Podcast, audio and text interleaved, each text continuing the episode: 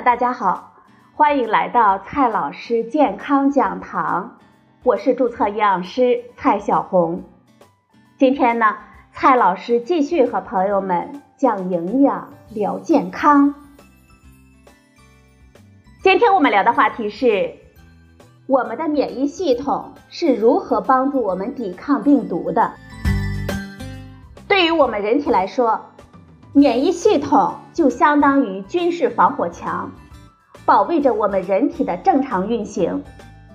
《柳叶刀》杂志近日发表的关于新型冠状病毒的论文指出，有慢性病的年长男性免疫功能较弱，更有可能被感染。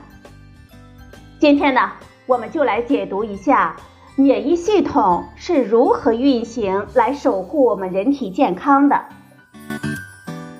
作为我们人体的健康护卫部队，免疫系统呢主要由两大部分组成：先天免疫和后天免疫。我们先来看一下先天免疫。先天免疫呢，就是在我们人一出生的时候就具备的。它分两个梯队，第一个梯队呢是我们的皮肤和黏膜，它们阻止细菌、病毒等等在我们皮层驻扎繁殖。禁止其进入上皮层。另外，黏膜的分泌物如乳酸、脂肪酸、胃酸和酶等等，还有杀菌的作用。第二梯队呢，是我们体液中的杀菌物质和吞噬细胞，如中性粒细胞、巨噬细胞等等，它们对多种病原体都有防御的作用。在我们毫无知觉的时候。这两个梯队就防止了病原体对我们机体的侵袭。接下来呢是后天免疫。后天免疫是我们人体在出生以后，通过不断的接触新鲜的事物，逐渐建立起来的。其只针对某一特定的病原体或者是异物所起作用。因此啊，我们接触过什么东西，身边呢是什么环境。对后天免疫的影响就非常的大，不同的人后天免疫的差别也非常的大。后天免疫系统由免疫器官，包括胸腺、淋巴结和脾脏等等，免疫细胞如 T 淋巴细胞、B 淋巴细胞等等，免疫因子等组成。在我们身体发挥免疫作用的时候，还会产生一些免疫分子。包括免疫球蛋白、补体以及各种各样的细胞因子、趋化因子等等，它们都会跑到我们身体各处参与协作。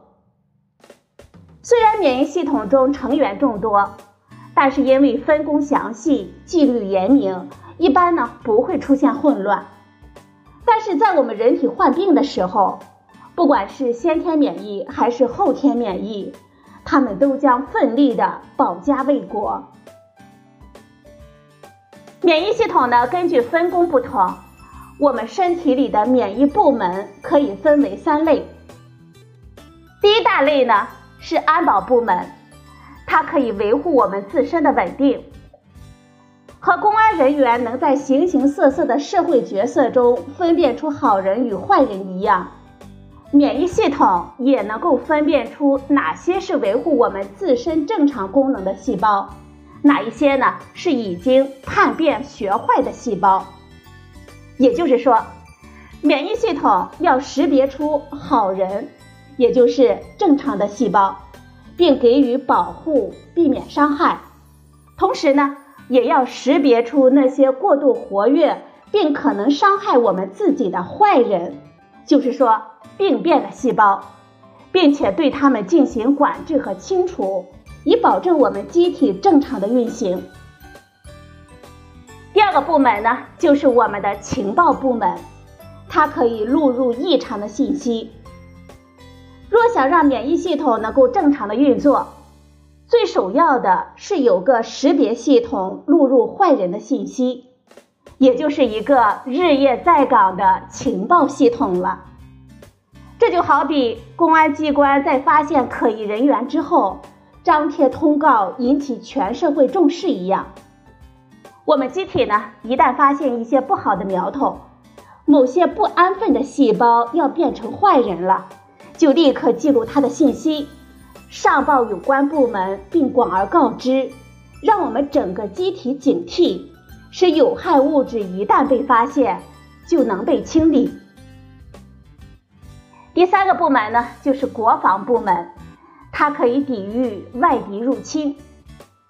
当细菌、病毒等外来的病原体入侵我们机体的时候，但是没被发现、控制和消灭时，就会使我们机体发生紊乱，出现大大小小的病了。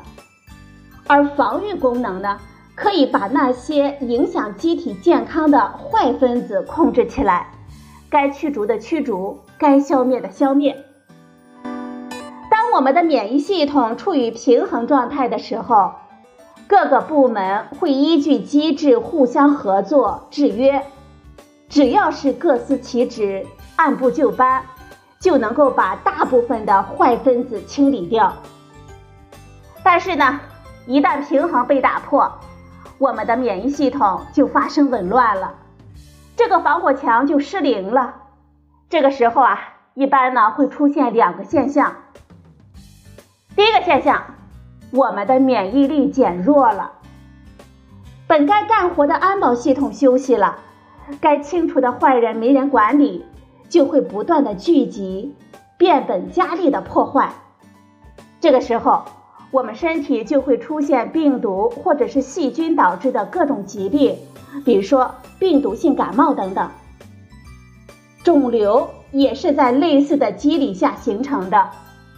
肿瘤细胞呢，它非常的聪明，它会生成一些物质，让监视它的警察睡着了，没人看管之后呢，就毫无顾忌的生长。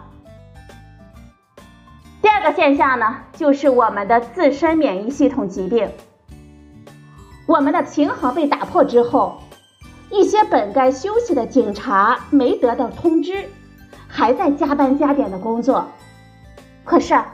没有坏人了怎么办呢？拿好人来充数啊！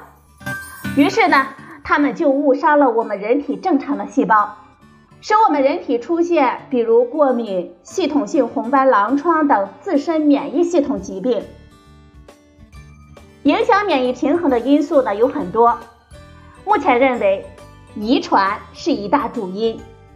还有年龄、情绪、压力、睡眠、饮食、环境等等，也是影响因素。诱发因素不同，其发病就不同。一些自身免疫疾病的诱因呢，相对清晰。比如说红斑狼疮，研究显示其与雌激素关系密切。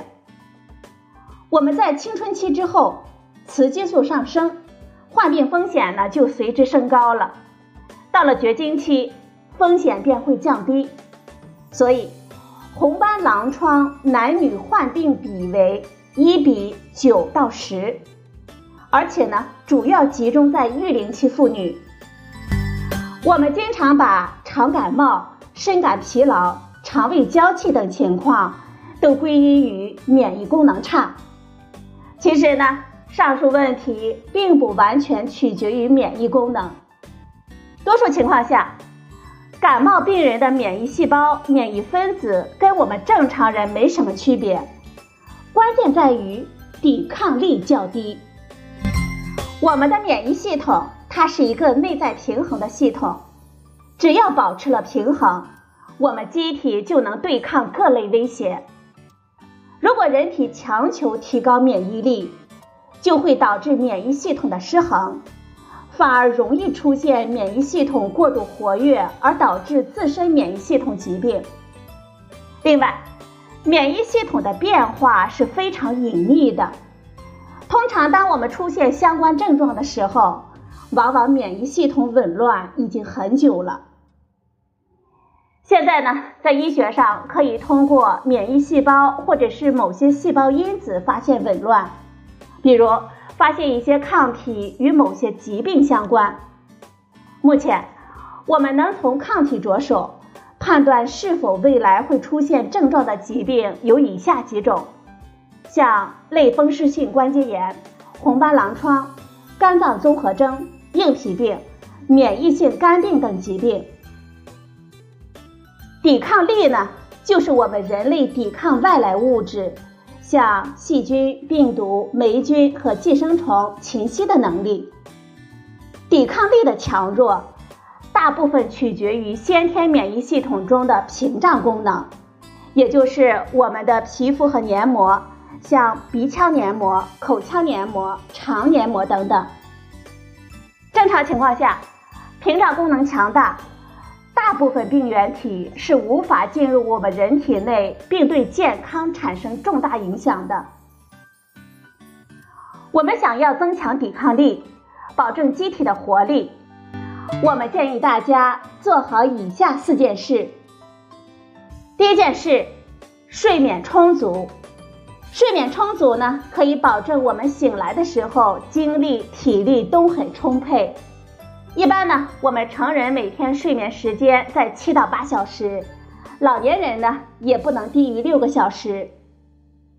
第二件事呢，就是保证我们饮食的均衡。第三件事，保持我们情绪的稳定。恐慌的情绪会给我们带来心理的压力，导致抵抗力下降。从而容易受到病毒的侵袭，因此我们要从权威渠道获取疫情的信息，不能让压力压垮我们的身体。第四件事就是我们要适当的活动，增加我们的肺活量，使呼吸道纤毛的活动强而有力，进入的细菌呢便会随着摆动被甩出。为了有效的预防新型冠状病毒感染的肺炎。很多朋友呢选择服用抗病毒药，然而目前尚没有对抗新型冠状病毒的特效药。其他具有抗病毒作用的药物虽然能够抑制某些病原微生物，但是同时也会让我们的免疫系统失去和病原微生物作战的机会。如果盲目的大量用药，就会导致我们自身免疫系统作战能力被削弱。反而给病毒感染提供了更多的机会。朋友们，我们要从四件事上来增强我们的抵抗力，保证我们机体的活力。这四件事情就是睡眠充足，保证饮食均衡，保持情绪稳定，适当运动，增加肺活量。好了，朋友们，今天的节目呢就到这里。谢谢您的收听，我们明天再会。